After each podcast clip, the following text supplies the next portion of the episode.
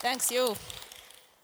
Joo, Ville on kipeänä ja olen pahoillani, että missä sitten hänen puheensa, mutta minä en missannut, koska Ville lähetti meille tota listan raamatun paikkoja, joista se toivoi, että me tehdään diat tänne Seinäön iltaan ja minä sain kunnian tehdä näitä, näitä dioja, missä oli sitten niitä raamatun paikkoja, mitä Ville olisi halunnut jakaa. En ole ihan varma, mistä Ville olisi puhunut, mutta mä sitten otin siitä, mitä otin itselleni siitä puheesta. Ja tosiasiassa mä luin niitä raamatun paikkoja, niin me etäisesti vähän tuolla tota OP-koulussa oltiin hiljattain käyty sitä aihetta ja silloin jo mun aivot räjähti pellolle ja mä olin fiiliksissä, kun mä tein niitä dioja, että vähän siistiä, että tekin pääsitte kuulemaan niistä asioista.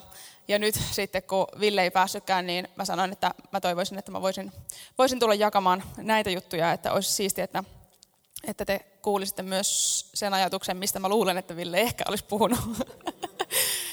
Mutta tosiaan, tota, mä luen ensin yhden raamatun paikan, mikä siinä oli kärjessä yhdessä diassa, ja se löytyy tuota Johanneksen evankeliumista ensimmäisestä luvusta ja 18. Jumalaa ei kukaan ole koskaan nähnyt, ainoa poika, joka itse on Jumala ja joka aina on isän vierellä, on opettanut meidät tuntemaan hänet. Eli ainoa poika, joka itse on Jumala. Ja nyt jos mä saan sen ensimmäisen dian, mistä löytyy niitä sieltä. Tämä oli siis yksi näistä dioista. Ja Jeesus oli paastannut 40 päivää ja 40 yötä, ja silloin kiusaaja tuli hänen luokseen. Paholainen tuli kiusaamaan Jeesusta ja sanoi hänelle, jos kerran olet Jumalan poika, niin käsken näiden kivien muuttua leiviksi. Eli se, mikä tässä puhutteli mua jo tässä asiassa, oli se, että että niin kuin me äsken luettiin täältä Johanneksen evankeliumista, ainoa poika, joka oli Jumala, niin jos kerran olet Jumala, eli sieluvihollinen yrittää saada meitä epäilemään jotain semmoista, mitä me ollaan jo. Ja Jeesukselle oli jo itsestään selvää, että se on Jumalan poika. Ei sen tarvitse todistella mitään, mutta jos me ei tiedetä, ketä me ollaan, niin silloin meille voi tulla se epäilyksen hetki, että pitääkö mun tässä nyt todistella jotakin. Ja tämä toistuu usean kerran, paholainen vie edelleen Jeesusta mestoille ja uudelleen esittää tämän, että jos kerran olet Jumalan poika, heittäydy alas. Mutta se, miten Jeesus vastaa siihen, se vastaa, että on kirjoitettu. Eli Jeesus tunsi Jumalan sanan. Ja siitä pystyn suositella myös meille jokaiselle. Eli kun me tunnetaan Jumalan sana ja mitä Hennäkin sanoi, oli muuten ihan mahtava todistus niin kun me tunnetaan Jumalan sana ja se, mitä Jumalan sana sanoo meistä, niin silloin vaikka meille tulee tämmöisiä hetkiä elämässä, että, että koetellaan, niin me tiedetään se meidän identiteetti. Ja sitten voit vaihtaa siihen toiseen diaan. Sama toistuu täällä ihan raamatun alussa ensimmäisessä Mooseksen kirjassa, kun Jumala oli sanonut jo, että tehkäämme ihminen, tehkäämme hänet kuvaksemme, kaltaiseksemme. Ja mitä tekee paholainen? Jos syötte siitä, teidän silmänne avautuvat ja teistä tulee Jumalan kaltaisia. No ei meistä tarvitse tulla Jumalan kaltaisia, kun me ollaan jo, jos Jumala on luonut meidät Jumalan kaltaiseksi. Eli paholainen haluaa meitä joskus saada epäilemään sitä, että keitä me ollaan. Ja jos ei me tunneta Jumalan sanaa, niin silloin me saadaan lähteä mukaan siihen, siihen prosessiin, että me lähdetään itsekin miettimään, että Aa, kukas mä oon, onko mä, onko mä riittävä ja onko mä sitä ja onko mä Jumalan lapsi ja onko mul, mitä mä oon. Mutta jos me tutkitaan sanaa ja etsitään sieltä se meidän identiteetti, niin silloin paholaisella ei ole niin mitään jakoa lähteä. Meidän ei tarvitse lähteä siihen keskusteluun sen kanssa, vaan me voidaan sanoa, että on kirjoitettu. Se oli se ajatus, minkä mä halusin jakaa tuolta Villen dioista ja toivon, että meillä oli Villen kanssa yhteiset ajatukset. Kiitos.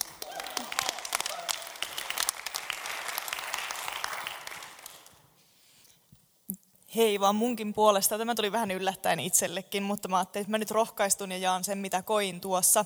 Ja hyvin vahvasti liittyen Hennan ihanaan todistukseen ja myös tähän, mitä Sini jakoi. Eli mulla tuli tosi vahvasti tuossa jo ensimmäisen ylistyspiisin aikana se, että Jumala haluaa jotenkin murtaa tosi vahvasti niitä muureja, mitä me ollaan rakennettu. Huom, mitä me ollaan rakennettu tai mitä vihollinen ehkä yrittää valheillaan rakennuttaa sun sisimpään, ja kuinka helposti me tartutaan tietynlaiseen negatiivisuuteen. Jotenkin mulla tuli heti mieleen se, että kun suomalaiset aina sanotaan, no me suomalaiset ollaan melankoolikkoja, että me saadaan nyt olla vähän semmoisia, mutta sitten mä rupesin miettimään, että okei, että joo, mä oon 100 prosenttia suomalainen, mutta sitten taas se, että enkö mä oon myös 100 prosenttia Jumalan lapsi. Ja mun mielestä Jumalan lapsen ei tarvitse olla se, joka aina ajattelee, että ei, kaikki on niin huonosti ja voi ei, kun ei, mulla ei ole nyt sitä autoa ja mulla ei ole nyt semmoista opiskelupaikkaa, mulla ei nyt sitä työpaikkaa, mitä mä halusin ja mulla ei ole vaikka poika tai tyttökaveri just nyt, niin nyt mä saan olla kauhean masentunut ja mulla on kaikki huonosti. Tai niin kuin, että me keskitytään tosi paljon niihin, mitä meillä ei ole tai mikä on huonosti.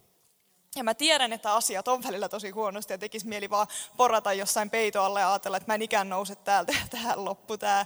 Mutta sitten taas se, että onko se se, mitä Jumala haluaa meiltä. Onko se niin kuin, tai niin kuin mulle tulee semmoinen olo, että, että ei luoteta siihen, että Jumala voi ja Jumala pystyy. Että Jumalalla antaa niin paljon enemmän, niin paljon parempaa kuin mitä me ehkä osataan ajatellakaan. Mutta joskus just niin kuin, en mä usko, että kun Jeesuskin oli siellä erämaassa, se oli se, että on parasta ikinä. Nyt mä tiedän, niinku, että, että Jumala toimii. En, mä en usko, koska Jeesus oli kuitenkin ihminen. Et mä uskon, että sillä kyllä varmaan sille, että miksiköhän mä nyt täällä oikein niin kuin, ja varmaan just sitä, että minkä takia Jumala sä oot mulle tänne lähettänyt. Mutta miettikää sitten taas, että jos mitään sitä ei olisi tapahtunut, niin ei se Jumalan suunnitelma olisi toteutunutkaan. Joskus se että, että se Jumalan suunnitelma toteutuu, vaatii sitä, että me annetaan pois jotain sitä meitä. Ja helposti se on sitä, että, että ehkä sun pitääkin luopua siitä sun katkeruudesta tai siitä, että, että sä oot kauhean kateellinen jollekin toiselle. Tai niin kuin, että kun meidän sisimmän täyttää niin helposti kaikki semmoinen, ne, negatiivisuus, ja mä itse tiedostan sen itsestäni, kuinka helposti se saa vallan ja kuinka helposti se on sellainen, että se rupeaa määrittelemään myös mun suhdetta muihin ihmisiin. Ja silloinhan mä en enää niin kuin näytäkään sitä Jumalan rakkautta ja sitä Jumalan kuvaa, vaan mä oonkin se ärsyttävä angstiteini tatti otassa menossa koko ajan eteenpäin. Vaan just nimenomaan se, että mitäs jos mä ymmärränkin sen, että, että ei haittaa, jos kaverilla menee tosi hyvin ja mulla ei, ei haittaa elä asian kanssa ja yritä iloita siitä, että kaverilla menee hyvin. Ehkä sullakin vielä joskus.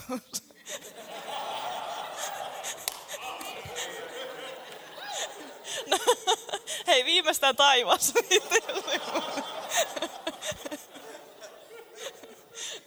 Tämä ei kuulu. Mutta niin, pointti tuli selväksi. Mä uskon, että Jumala haluaa tänä iltana murtaa sellaisia muureja, mitä me ei ehkä tiedosteta itsestämme. Ja mitä me ollaan vähän niin kuin kannettu aina mukana ja meille on aina sanottu, no se kuuluu sun luonteeseen, se on sun persoonaas. Ei mun mielestä se kuulu meidän luonteeseen ja persoonaan, että on aina silleen, että kaikki on kauhean huonosti. Et kun mä oon törmännyt sellaisia ihmisiä, jotka sanoo, että mä oon aina ollut vaan tällainen. Mä en usko, mä en usko, että pieni lapsi oppii siihen, että kaikki on huonosti. Ainakin mitä itse on seurannut pieniä lapsia, ne on aivan innoissaan, jes, kaikki on hyvin. Ja jos iskä tai äiti sanoo, että kaikki on hyvin, niin sitten totta vielä kaikki on hyvin. Niin miksei meillä voisi olla se sama ideaali tilanne, että me luotetaan, että jos Jumala sanoo, että kaikki on hyvin, ota ihan relax, vähän niin kuin Ade tuossa kuvasi. Miksei me voitaisiin olla niin, että kurkut siihen vähän rätti naamalle, että asiat järjestyy, kaikki tulee menemään hyvin. Ja se on ehkä se, mitä mä haluan rohkaista, että on valmis antamaan Jumalan tehdä sun kohdalla työtä, on valmis ehkä luopumaan niistä tosi kipeistäkin jutuista. Ja luota siihen, että kaikki on hyvin. Amen. Sika hyvä. Kiitos Mari. Laura tulee jatkaa tästä. JP, sä voit heittää tuohon mun koneelle samalla sieltä.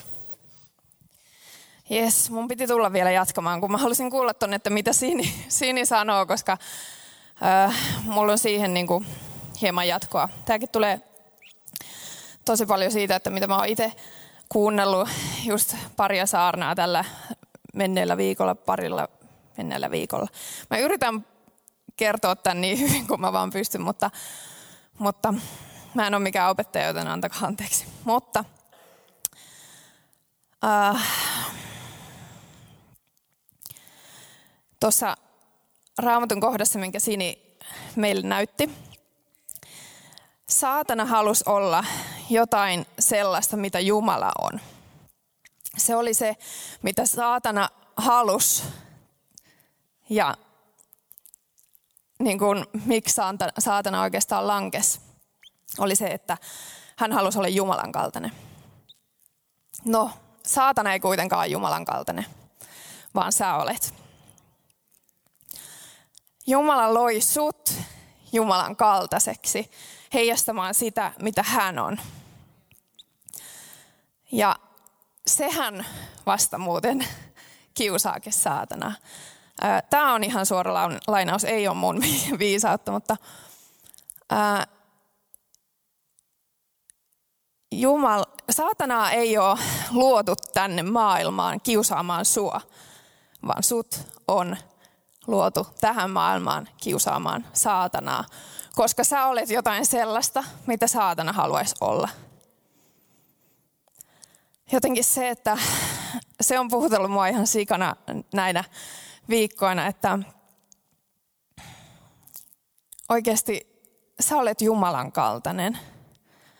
Sä oot täällä ja se, mitä sä oot, on jotain sellaista, mitä tämä maailma ei ole nähnyt. Tämä, tämä, että sä olet Jumalan kaltainen, sä voit tehdä niitä ihmeitä, mitä Jeesus teki ja enemmänkin. Ja sussa ei ole jotain pientä sellaista, no minä olen pieni, pieni Laura täällä maailmassa ja voi minä olen pieni Jyri, minä olen pieni Henna. Vaan sä oot oikeasti Jumalan kaltainen ja se on jotain suurta.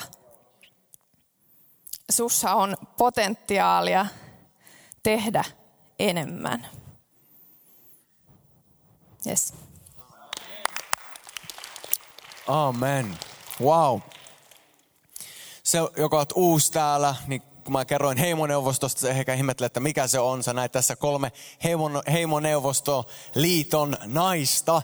Meillä on siis neljä pariskuntaa, minä ja Nea, Jyri, joka juontaa tänään, ja Mari, joka jakoi, ja Sini ja Toni Kivistö, ja sitten Arttu ja Laura Koskeranta. Ja me ollaan vähän niin kuin liidereiden liidereitä. Meidän ajatuksena se, että, että me pastoreina Nean kanssa haluttais rakastaa jokaista teistä läheltä. Me ei haluta olla sellainen kaukainen, vaan me oikeasti haluttaisiin tulla lähelle, mutta me ollaan todettu, että se on mahdotonta, mutta me halutaan tehdä se niiden kautta, eikä vaan sille, että me, vaan Jumala haluaa näyttää rakkauttaan jokaiselle meistä toinen toistemme kautta. Ja, ja ajatuksena ei ole se, että johtajat johtaa, vaan johtajat palvelee. Raamatullinen johtajuus on sitä, että me tullaan palvelemaan ja annetaan tilaa toisille. Ja mielenkiintoista kyllä, mä tuun hetken päästä jakaa ihan lyhyesti muutaman raamatun paikan. Mä ihmettelin, kun mä istuin tuossa, miten kaikki nämä puheet meni yhteen. Se, mitä Henna jakoi todistuksessa, se, mitä Sini jakoi sen puheenvuorossa, mitä Mari jakoi sitten, mitä Laura jakoi ja mitä mä valmistelin tänä iltapäivänä valmiiksi PowerPointille tohon noin.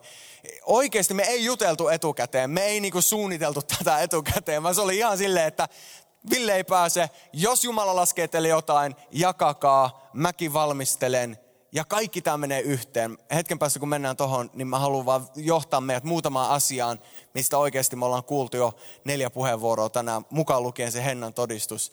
Joten mä uskon, että pyhä henki oikeasti haluaa puhua sulle. Mutta ennen sitä mä haluan vaan vielä sen mainita, mitä Nea sanoi mulle tuossa penkissä.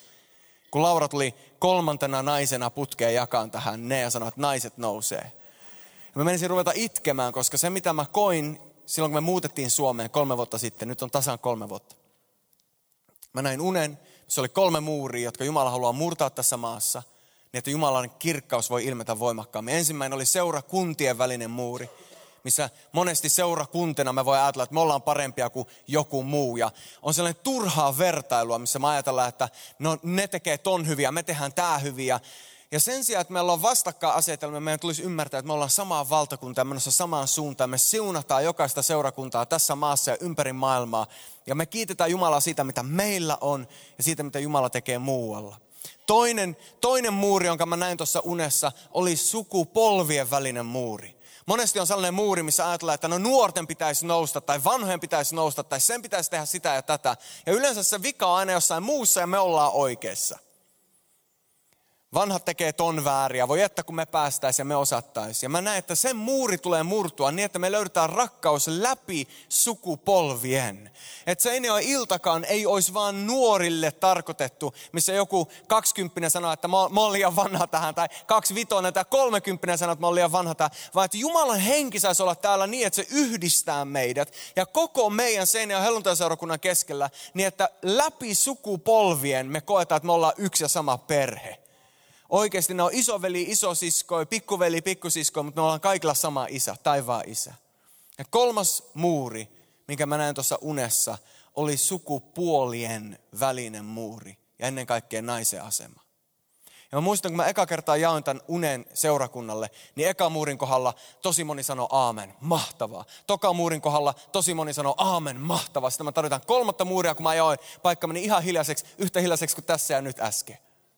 Ja se johtuu siitä, että moni on valmis siihen, että seurakunnat tekee yhteistyötä, kun meillä on sama Jeesus. Ja moni on valmis siihen, että sukupolvien välillä, eri ikäisten välillä on yhteys. Mutta sitten kun puhutaan siitä, että Kristus ruumis nousisi niin miehet kuin naiset, niin ihmisille tulee sellainen, että ai naiset, tarkoittaako se, että naisista tulee johtajat? Tai tarkoittaako, tiedätkö mitä? Meidän tulee kaikkien ottaa se paikka, jonka Jumala on meille antanut. Niin miesten kuin naisten. Ja liian pitkään miehet on painanut naista alas niin, että ne pönkittää omaa asemaa. Mä uskon sellaiseen johtajuuteen, joka antaa itsensä toisen edestä ja nostaa toista. Ja siitä itse asiassa Paavali kirjoittaa Efesolaiskirjan luvussa 5. Voit tutkia omaa aikaa, kun Paavali kirjoittaa miehestä ja naisesta avioliitosta. Ja sanoo, että miehen tulisi rakastaa naista niin kuin Kristus rakasti seurakuntaa ja antoi itsensä se edestä mahdollistaa se, että naiset saa täyttää kaiken sen, mihin Jumala on heidät kutsunut. Ja yhdessä me voidaan nähdä Jumalan rakkaus ilmentyvän. Sini luki tuossa alussa, tai tuolla me nähtiin se raamatun paikka, missä Jumala sanoo, että hän loi ihmisen omaksi kuvakseen. Se jäi jatkaa mieheksi ja naiseksi hän loi heidät. Mies yksi ei voi olla Jumalan kuva, mies ja nainen yhdessä on Jumalan kuva. Ja mä iloitsen siitä, kun naiset nousee. Mä iloitsen siitä, kun miehet nousee. Mä iloitsen siitä, kun nuoret nousee, kun vanhemmat nousee. Jumala tarvii meitä ihan jokaista. Voitko sanoa aamen? Mä uskon, että me ollaan astumassa sellaisia aikaa, että sivu on kääntymässä Seinäjoen illassa. Ja ehkä sulla on ollut sellainen olo, että no en mä nyt tiedä, että ollaanko me mihinkään menossa. Mä uskon, että sivu on kääntymässä, missä se mitä me tullaan näkemään tulevina viikkoina, jotain paljon kirkkaampaa ja suurempaa kuin mitä me ollaan tähän asti nähty. Mä uskon, että me ollaan astumassa sellaiseen aikaan Seinäjoen iltana, missä jos sä valitset katsoa Jeesusta, niin sä tuut näkee asioita, mistä sä et ole uskaltanut edes unelmoida vielä. Me ei tulla kokoontuun tänne saarna ympärille tai bändi ympärille tai upean kahvila ympärille. Kaikki se on mahtavaa ja me halutaan sitä, mutta me tullaan kokoontuun Jeesuksen ympärille ja me tullaan ihailee häntä ja me tullaan katselee häntä ja kokee Jumalan läsnäoloa ja se muuttaa meitä. Jumalan tahto ei ole ikinä, että sä lähdet täältä pois sellaisena oloa, että vaikka kun mä oon niin paha ihminen, mun pitäisi yrittää paremmin. Ei. Vaan kun sä tuut tänne, saat kohdata Jumalan rakkauden ja saat todeta, että Jumala, kiitos, että sä oot antanut anteeksi mun synnit, mä saan jättää ne tähän ja mä saan lähteä täynnä voimaa täältä pois. Ja nyt lyhyesti se ajatus, mikä mulla on. Mä lupaan, on lyhyt. Henna omassa todistuksessaan sanoi näin. Sun rohkeus tulee siitä, mitä sä puhut ja millä ruokit ajatuksiasi. Sieltä tulee myös sun pelot. Sun rohkeus tulee sieltä, mitä sä puhut ja millä sä ruokit ajatuksia. Sieltä tulee myös sun pelot. Rohkeus ja pelot. Kumman sä valitset?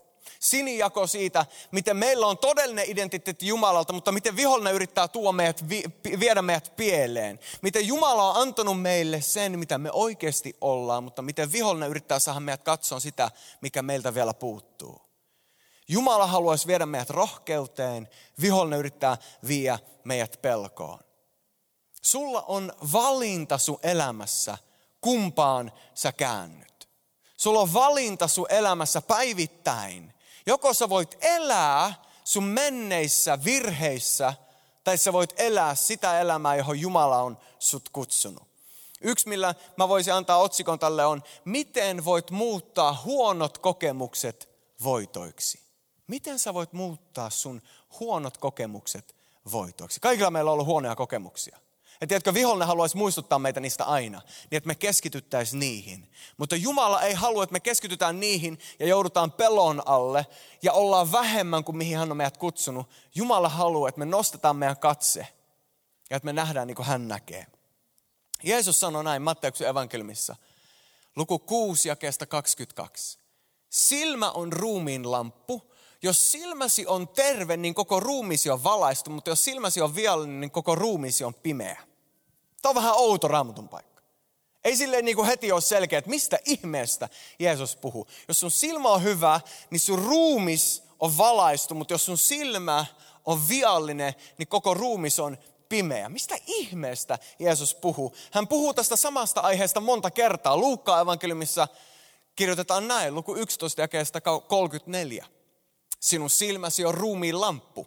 Kun silmäsi on terve, koko ruumiisi on valaistu, mutta kun silmäsi on viallinen, ruumiisi on pimeä. Pidä siis varasi, ettei valo, joka sinussa on, ole pimeyttä. Aika outo. Mistä ihmeestä Jeesus puhuu? E, niin kuin jos sun silmä on ok, niin sun ruumis on täynnä valoa. Mutta jos sun silmä on viallinen, niin sun ruumis on pimeä. Ja pidä sit varas, että ettei valo, joka sinussa on, ole pimeyttä. Usko, että Jeesus puhuu meidän silmistä, ei niinkään siitä, että tarvitko sä silmälaseja tai ei. Tai, tai siitä, että onko musta silmä ja vähän paisunut, etkä näe kunnolla. Vaan hän puhuu silmistä puhuen sun keskittymisestä. Siitä, mihin sä katsot. Ja Jeesus sanoo, että jos sä katsot Jumalan mahdollisuuksia, valoa, Jeesus on valo. Jos sä katot Jeesusta, niin sun koko kroppa on täynnä valoa. Mutta jos sä käännät sun katseen pimeyteen, niin sun koko kroppa on täynnä pimeyttä. Henna jako meille tänään, että meidän ajatukset määrittelee, ollaanko me rohkeita tai ollaanko me pelossa. Sini jako meille siitä, miten Jumala on kutsunut meidät olemaan se, kuka me ollaan, mutta miten vihollinen koko ajan yrittää saada meidät epäilemään.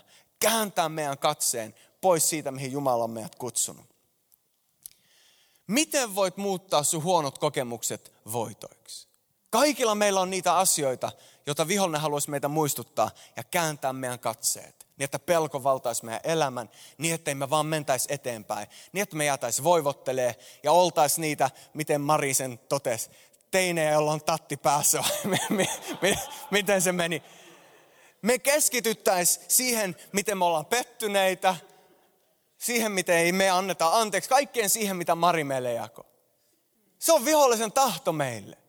Että sä käännät sun katseen ja rupeat elään negatiivista ympyrää, mikä menee vaan syvemmälle ja syvemmälle ja syvemmälle. Jeesus tahtoo, että sä nostat sun katseen, niin että kun sun katse on täynnä valoa, eli kun sä katsot siihen mahdollisuuteen, joka Jumalalla on, niin silloin sun koko keho voi, koko ruumis, koko olemus voi olla täynnä valoa. Oh, halleluja! Tiedätkö, tämä on salaisuus sulle tänään, joka voi vapauttaa sut sun menneisyydestä. Täällä on monia uskovia, sä oot pyytänyt sun syntejä anteeksi ja Jumala on antanut ne sulle anteeksi, mutta vihollinen tulee ja muistuttaa sua, että sä on oikeasti vapaa. Ei, sä tulet lankeen taas ensi viikolla. Ja kun sä rupeat kattoon siihen taas ja kääntyy siihen taas, niin ennen mitä myöhemmin, kun sun silmät on täynnä pimeyttä, niin sun keho on täynnä pimeyttä. Ja sit sä itse meet ja toteutat sellaisen self-fulfilling prophecy, niin kuin englanninkielellä sanotaan. Itse meet takas siihen negatiiviseen ympyrään. Mutta Jumala haluaa muuttaa sut. Ja muutos alkaa siitä, mitä sä katsot. Roomalaiskirjassa Paavali kirjoittaa sen näin. Älkää mukautuko tämän maailman ajan menoon, vaan muuttukaa mielenne uudistuksen kautta. Muuttukaa mielenne uudistuksen kautta. Se alkaa sun mielestä. Se alkaa sun ajatuksista. Kuinka moni teistä haluaisi muuttaa sun elämää tavalla tai toisella, että enemmän siitä, mitä Jumalalla on sua varten, voisi toteutua? Aika moni meistä. Se muutos alkaa meidän ajatuksista. Jumala on se, joka muuttaa meidän elämän, mutta se alkaa siitä, mitä sä ajattelet ja mihin sä keskityt. Yksi valtava hyvä esimerkki raamatusta hetken päästä. Ennen sitä mä haluan kertoa esimerkin, nimittäin tämä ei ole raamattu, tuo iltasanomat. Raamatun paikka tulee kohta. Alkaa ikinä lukeeko iltasanomaa niin kuin luette raamattua. Ei välttämättä aina totta. Tiedätkö mikä iltasanomien juju on? tai mikä tahansa tällainen iltapäivälehti, ei, ei niinkään tyyli Ilkka tai aamupäivälehti, joka sulle tulee, jos sä sitä tilaat, niin se tulee. Mutta sellaiset lehdet, jotka yrittää myydä irtonumeroita tai netissä saada sut klikkaa juttuja, niiden salaisuus on niiden otsikossa.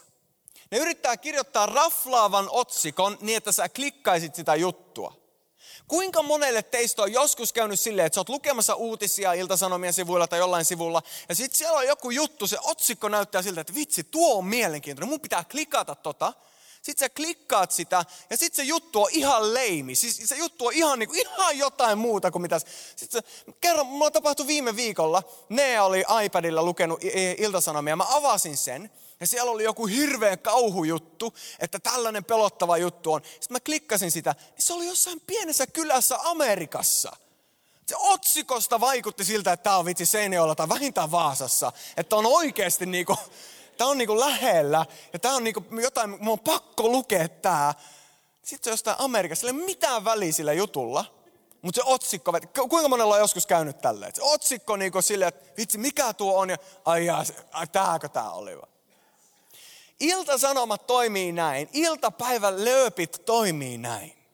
Ne heittää otsikon niin, että sun keskittyminen kääntyisi sinne. Ja tiedätkö, että vihollinen haluaisi otsikoida sun elämän. Niin, että se huono kokemus, mikä sun menneisyydestä on, niin sen hän löysi otsikkona sun päähän, niin että sun ajatukset kääntyy aina sinne. Se, miten sua kiusattiin koulussa, se tekee sen, että sä oot ujo, etkä ikinä voi saada sellaista ammattia, missä sun pitää esiintyä ihmisten edessä. Tai jollain tavalla olla myyjänä tai kontaktina ihmisiin. Otsikko sun ylle, koulukiusattu, johtaa sun ajatukset aina pelkoon. Tai hyljätyksi tuleminen kotona, lapsuudesta. Henna jakoi meidän omasta elämästä avoimesti Sellainen asia, mikä me ollaan kohdattu, minkä vihollinen haluaa lyödä otsikoksi sun pään ylle, niin että aina kun sä törmäät siihen, niin se johtaa sut taas pelkoon. Miten sä otsikoit sun elämää? Miten sä otsikoit sun elämää? Mitkä on ne otsikot, mitä vihollinen on yrittänyt kirjoittaa sun pään ylle? Mitkä on ne otsikot, millä vihollinen yrittää saada sut kääntyä sinne pelon puolelle? Tiedätkö, mä uskon, että Jumala haluaa tänään murtaa muutama otsikon, niin että sun silmät, eli sun keskittyminen, ei olisi pimeä, vaan täynnä valoa. Jos sun kokemus on se, että sut hyljättiin, ja jatkuvasti sun mieli kääntyy takaisin siihen, niin tänään sun katse voi kääntyä siihen, että sä oot täysin hyväksytty Jeesuksessa. Jos sun kokemus oli se, että sä olit ulkopuolinen, etkä ikinä löytänyt kaveriporukkaa, jotka oli sulle läheisiä, ja sä ajattelet, että sä tulet aina ole yksinäinen, niin Jumala haluaa tänään kääntää sen otsikon sun elämä yltä siihen, että Jeesuksessa sä oot täysin hyväksytty, etkä vaan hyväksytty, vaan osa perhettä, ja sulla on valtava määrä ihmisiä, jotka odottaa, että ne sais tutustua suhu ja olla läheisiä sunkaan. Jumala haluaa murtaa väärät otsikot meidän elämästä. Yksi valtava hyvä esimerkki raamatusta on Joosef, ja tähän mä päätän tänään. Joosefin elämä oli rankka, se oli vaikea. Hänellä oli veljiä, jotka vihas häntä. Ei vaan silleen niin kuin vähän kiusannut, silleen piikitellyt pikkusen, vaan oikeasti halusi tappaa. Ne, ne möi sen orjaksi ja ajatteli, että nyt me ollaan tekeydytty eroa hänestä ikuisesti.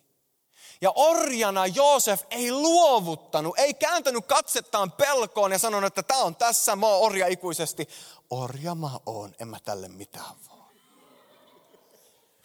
vaan orjuuden keskellä Joosef nosti katseensa ja Raamattu sanoo, että Jumala oli hänen kanssaan. Tiedätkö, että monta kertaa me ollaan ne, jotka suljetaan Jumala pois meidän ajatuksilla, että ei tästä mitään tuu. Jumala jätti mut, mut on myyty orjaksi, ei tästä tuu mitään. Ja sä itse otsikoit sun ajatusmaailman ja suljet Jumalan sivuun. Mutta Joosef ei tehnyt sitä, vaan hän palveli niin hyvin kuin hän pystyi orjana. Ja Jumala oli hänen kanssaan ja hän sai ylennyksen. Hän pääsi Potifarin taloon, ihan valtava ylennys. Mä saan olla orja, mutta vähän paremmassa paikassa orjana. Ja siellä häntä syytetään väärästi. Potifarin vaimo syyttää häntä, hän joutuu vankilaan. Vankilassa hän olisi voinut sanoa, että tämä oli tässä. Mutta sielläkin hän nostaa katseensa. Jumala, miten mä voin palvella näitä muita vankeja? Hänet ylennetään vankilassa. Hän profeetoi siellä ja kertoo unia muille vangeille. Mutta silti hänet vielä unohdetaan. Raamattu itse sanoo, että kaksi vuotta kuluu siitä, kun se juomanlaskija vapautetaan taas Faaraon hoviin, ennen kuin Joosefille tulee sana. Joosefilla oli valtavasti mahdollisuuksia kääntää katseensa pimeyteen ja sanoa, että tästä ei tule mitään. Ja jos hän olisi kääntänyt katseensa pimeyteen, koko hänen olemus olisi ollut pimeänä, niin kuin Jeesus sen sanoo. Ja Joosef olisi voinut jäädä orjaksi tai viimeistään vankilaan. Hän, hänellä oli valtavasti mahdollisuuksia luovuttaa.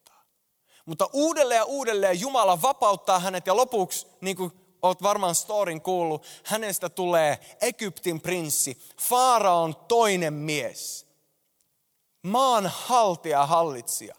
Ja nälänhätä tulee maahan ja hänen veljensä loppupäästä tulee hänen luoja. Hän auttaa heitä ja, ja heidän isänsä muuttaa sinne. Ja isän kuoltua, Jaakobin kuoltua, Joosefin veljet rupeaa puhumaan, että nyt, nyt Joosef kostaa meille. Nyt. Nyt kun meidän isä on kuollut eikä enää näkemässä tätä, nyt hän tulee kostaa meille kaiken sen pahan, mitä me ollaan tehty – ja ne tulee peljätä Joosefia luona ja sanoo, että älä, älä tapaa meitä. Me ollaan vaikka sun orjia. Ja silloin Joosef sanoo nämä sanat. Eka Mooses luku 50 ja 20. Te kyllä tarkoititte minulle pahaa. En tiedä montaa läpi historian, ketkä on enemmän oikeassa tuossa kuin Joosef oli. Te todellakin tarkoititte mulle pahaa. Te halusitte tappaa mut, mutta sitten te teitte mulla rahaa myymällä mun orja. Se tarkoititte mulle todellakin pahaa. Mutta Jumala mutta Jumala, mutta Jumala käänsi sen hyväksi. Ja tämä on jotain, mitä Jumala haluaa tehdä sun elämässä tänään ja mun elämässä tänään. Jumala haluaa kääntää sen, mitä vihollinen tarkoitti pahaksi. Sun todistus voi olla valtavan paha. Sulla voi olla kertomuksia sellaisesta vääryydestä, mitä on tehty sua kohtaan, mitä kenenkään ei tulisi koskaan kokea. Joosefillakin oli. Mutta Joosef sanoi, te tarkoititte mulle pahaa. Mutta tiedätkö, että Jumalan käsissä se valtava vääryys on kääntynyt joksikin hyväksi. Ja tiedätkö, että tänään sulla on mahdollisuus sun elämässä nostaa sun katse Jeesukseen. Kun me mennään loppuylistykseen, bändi voisi nousta lavalle. Kun me mennään loppuylistykseen, niin mä haluan haastaa sua nostaa sun katse valoon. Nostaa sun katse Jeesukseen. Ja kun me palvotaan Jeesusta tänään, niin kiittää siitä, että sun ei tarvii olla otsikoitu sen mukaan, mitä sulle tapahtuu, vaan sä voit otsikoida sun elämä uudelleen. Sen mukaan, mitä hän ajattelee susta. Sä oot vaeltaa vapaudessa. Sä voit valita rohkeuden pelon sijaan. Sä voit valita totuuden vihollisen valheiden sijaan.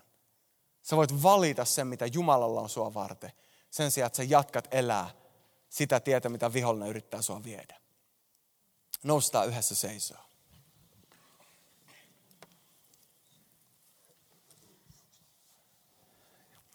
Kiitos Jeesus, rakas Jeesus. Kiitos Pyhä Jumala. Hmm. Tule Pyhä Henki. Tule Pyhä Henki. Ihan hetken aikaa, kun ollaan tässä Jumala edessä ihan, ihan jos, jos vaan koet, että, että pystyt, niin sulje silmäsi ja ihan vaan keskity Jeesukseen. Voi olla, että sulla on sellaisia asioita, mitkä on ollut otsikkona sun elämä ylle, jotka yrittää painaa sua alas ja vetää sua sivuun. Voi olla, että vihollinen on tullut ja sanonut, että no onko se oikeasti totta susta? Ootko sä oikeasti mukaan uskova? Ootko sä ja tänään Jumala haluaa nostaa sun katseen Jeesukseen. Tehdä susta uskovan, jonka silmät on täynnä valoa, jonka olemus on täynnä valoa, josta tulee sellainen, mistä Laura puhuu. Voittava uskova. joka tietää oman paikkansa. Minut luotiin tänne. Minut luotiin tänne. Mut asetettiin tänne. Mä saan olla täynnä valoa ja se valo ajaa pois pimeyden. Pimeys ei alista mua, valo hallitsee mua. Kiitos Jeesus. Kun hetken aikaa jokainen silmä on suljettuna, jos sä koet, että sä oot sellainen henkilö, että, että pimeys on yrittänyt viedä, vihollinen on yrittänyt saada sut keskittyyn kaikkeen muuhun, mutta tänään sä haluat nostaa sun katseen Jeesukseen ja olla täynnä valoa. Kun silmät on suljettuna, niin merkkinä Jumala, voit nostaa sun käden siinä, missä sä oot. Sanoa, että Jumala, tässä mä oon. Mä haluan nostaa mun katseen. Mä haluan olla täynnä valoa. Jumala, mä kiitän, että sä näet meidän kädet. Jumala, mä kiitän siitä, että sä nostat meidän silmät. Herra, me halutaan nähdä sinut sellaisena kuin sä oot. Ihailla sua. Rakas Jeesus.